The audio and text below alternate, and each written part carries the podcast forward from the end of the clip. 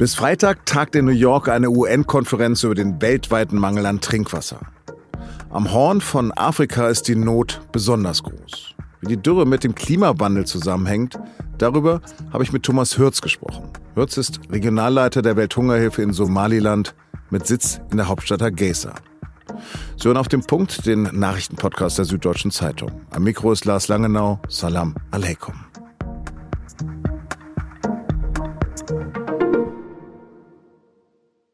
Ohne Wasser können Menschen kaum länger als drei Tage überleben. Keinen Zugang zu sauberem Wasser aber haben weltweit zwei Milliarden Menschen, also jeder Vierte. Gründe dafür sind Bevölkerungswachstum, Verschmutzung durch Industrie und Landwirtschaft und immer stärker der Klimawandel. Gerade beschäftigt sich eine Konferenz der Vereinten Nationen mit der schwindenden Ressource Wasser. Zum Auftakt hat UN-Generalsekretär Guterres gesagt, But water is in deep trouble. We are draining humanity's lifeblood through vampiric overconsumption and unsustainable use and evaporating it through global eating. Durch vampirischen Überkonsum und Klimawandel wird der Menschheit das Lebenselixier entzogen und trinkbares Süßwasser wird in Zukunft immer knapper werden. Im November vergangenen Jahres habe ich Somaliland in Ostafrika besucht. In Ostafrika haben mehr als 33 Millionen Menschen nicht genug zum Trinken. Und es ist eine Region, in der bis zu 90 Prozent der Brunnen auf dem Land vollständig versiegt sind und die Preise für Trinkwasser in astronomische Höhen schnellen. Vor 30 Jahren hat sich Somaliland von dem dysfunktionalen Somalia unabhängig erklärt. Heute leben vier Millionen Menschen in dem Land am Horn von Afrika. Und dort habe ich mit eigenen Augen die dramatischen Auswirkungen des Klimawandels gesehen. Stunden im Auto von der Hauptstadt Hargeisa entfernt habe ich in the middle of nowhere den Hirten Hirsi Jamak Mire getroffen, als seine Kamele die Straße kreuzten. Der 56-Jährige hat gesagt,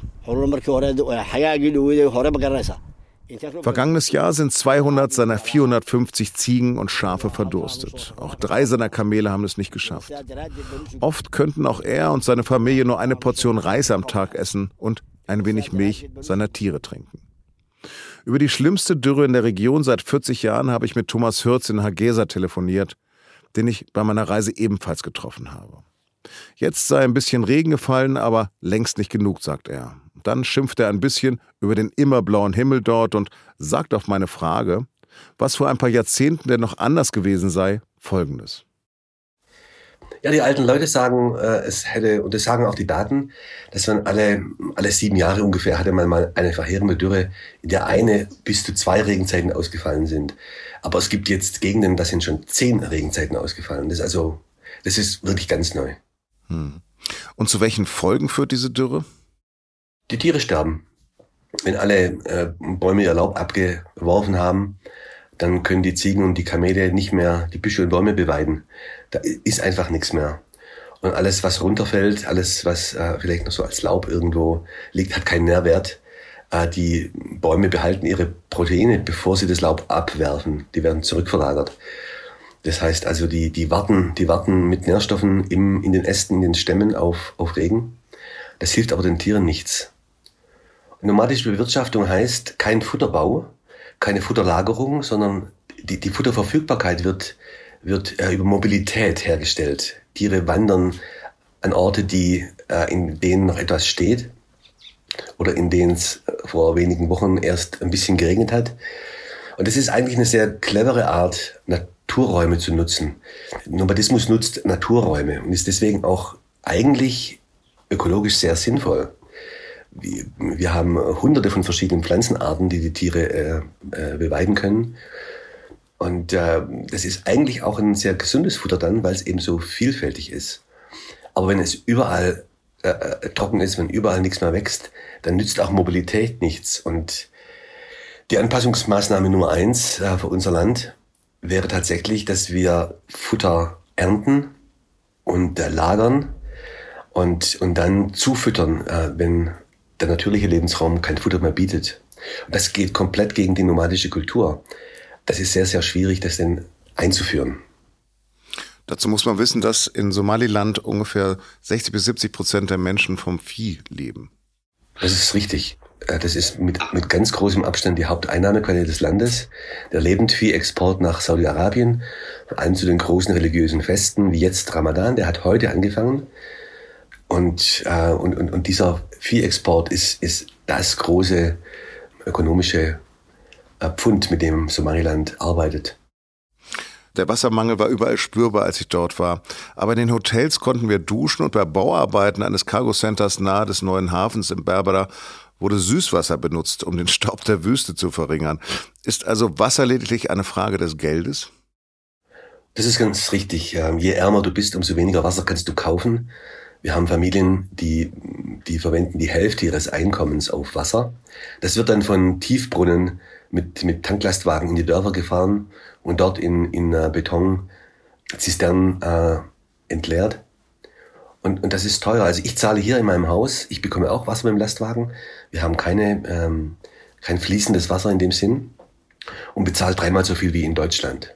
Wenn man die Einkommenssituation an, an, äh, der Leute hier, dann ist ein Wasserpreis, der dreimal so hoch ist wie in Deutschland, eigentlich schon unbezahlbar für die allermeisten.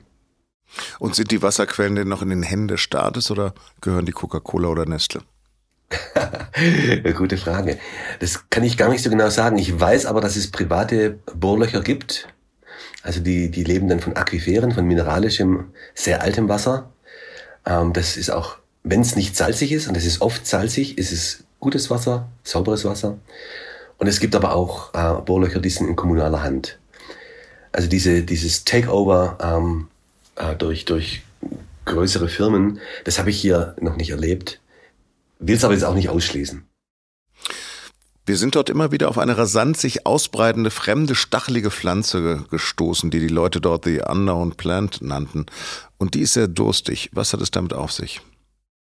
Garanois, äh, wie äh, das hier genannt wird, der lateinische Name ist Prosopis juliflora. Das ist eine Pflanze, die seit den 60er Jahren hier eingeführt wurde als Dünenbefestiger und um die Desertifikation zu bekämpfen.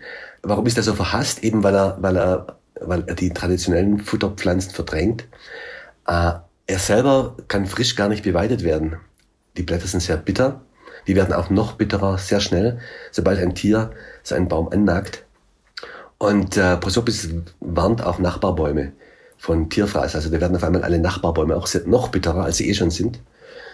Aber wir haben herausgefunden, dass wenn wir Äste ernten ähm, und die getrockneten Blättchen von den Ästen runterschütteln, dass dieses äh, Substrat ein wunderbares Tierfutter ist, sehr nahrhaft und auch nicht mehr bitter.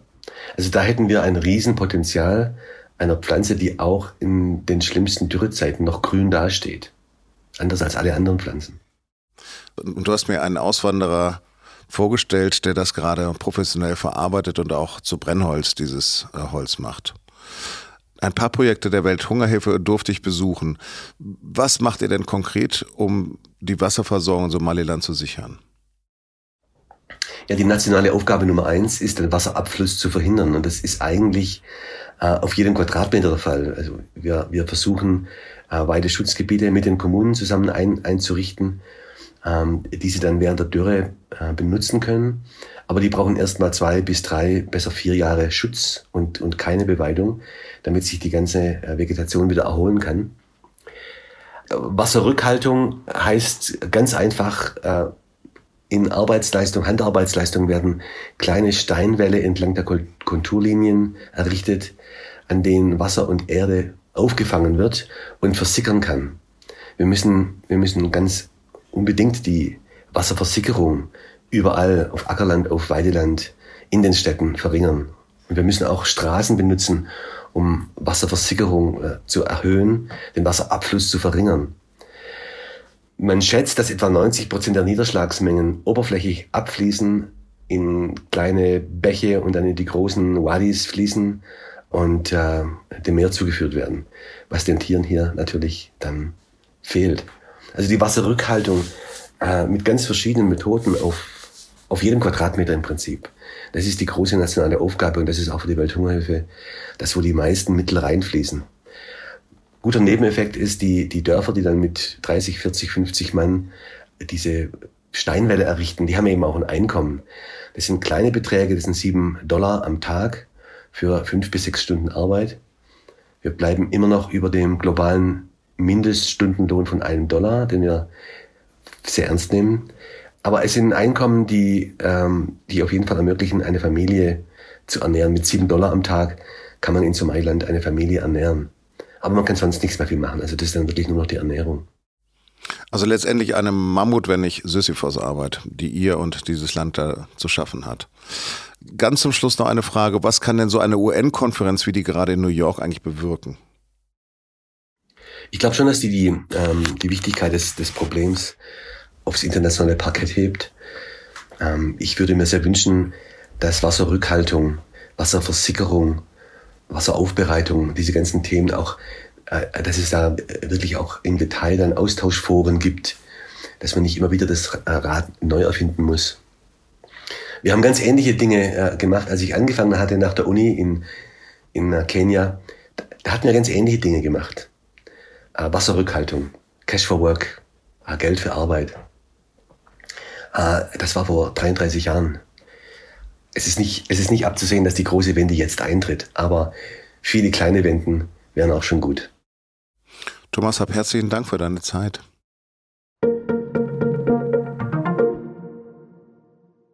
In ganz Deutschland wird kommenden Montag im Verkehrssektor gestreikt. Dazu haben Verdi und die Eisenbahn- und Verkehrsgewerkschaft EVG die Beschäftigten bei der Bahn, an Flughäfen und im öffentlichen Nahverkehr in sieben Bundesländern aufgerufen. Der Aufruf für die Bahn und andere Zugunternehmen gilt bundesweit. Das gilt auch für die Flughäfen, mit Ausnahme von Berlin. Schätzungen zufolge werden allein 380.000 Fluggäste betroffen sein. Hintergrund des massiven Bahnstreiks sind mehrere Tarifrunden, in denen aus Sicht der Gewerkschaften nichts vorangeht. Erst hat am Mittwoch die US-Notenbank Fed den Leitzins um 0,25 Prozentpunkte angehoben. Am Donnerstag folgte dann die Bank of England mit ebenfalls 0,25 Prozentpunkten. Und die Schweizerische Nationalbank setzt sogar noch eins drauf. Nach der Notübernahme der Credit Suisse durch die UBS hoben die Schweizer den Leitzins um 0,50 Prozentpunkte an. Mit der Erhöhung wollen die Notenbanken der Inflation entgegenwirken. In Israel wird es künftig deutlich schwerer, einen Ministerpräsidenten für amtsunfähig zu erklären. Das Parlament in Jerusalem hat am Donnerstag eine entsprechende Gesetzesänderung verabschiedet. In letzter Lesung stimmten 61 der 120 Abgeordneten dafür. Wenn das Gesetz nicht noch juristisch gestoppt wird, ist für die Amtsenthebung eines Ministerpräsidenten künftig eine Dreiviertelmehrheit erforderlich.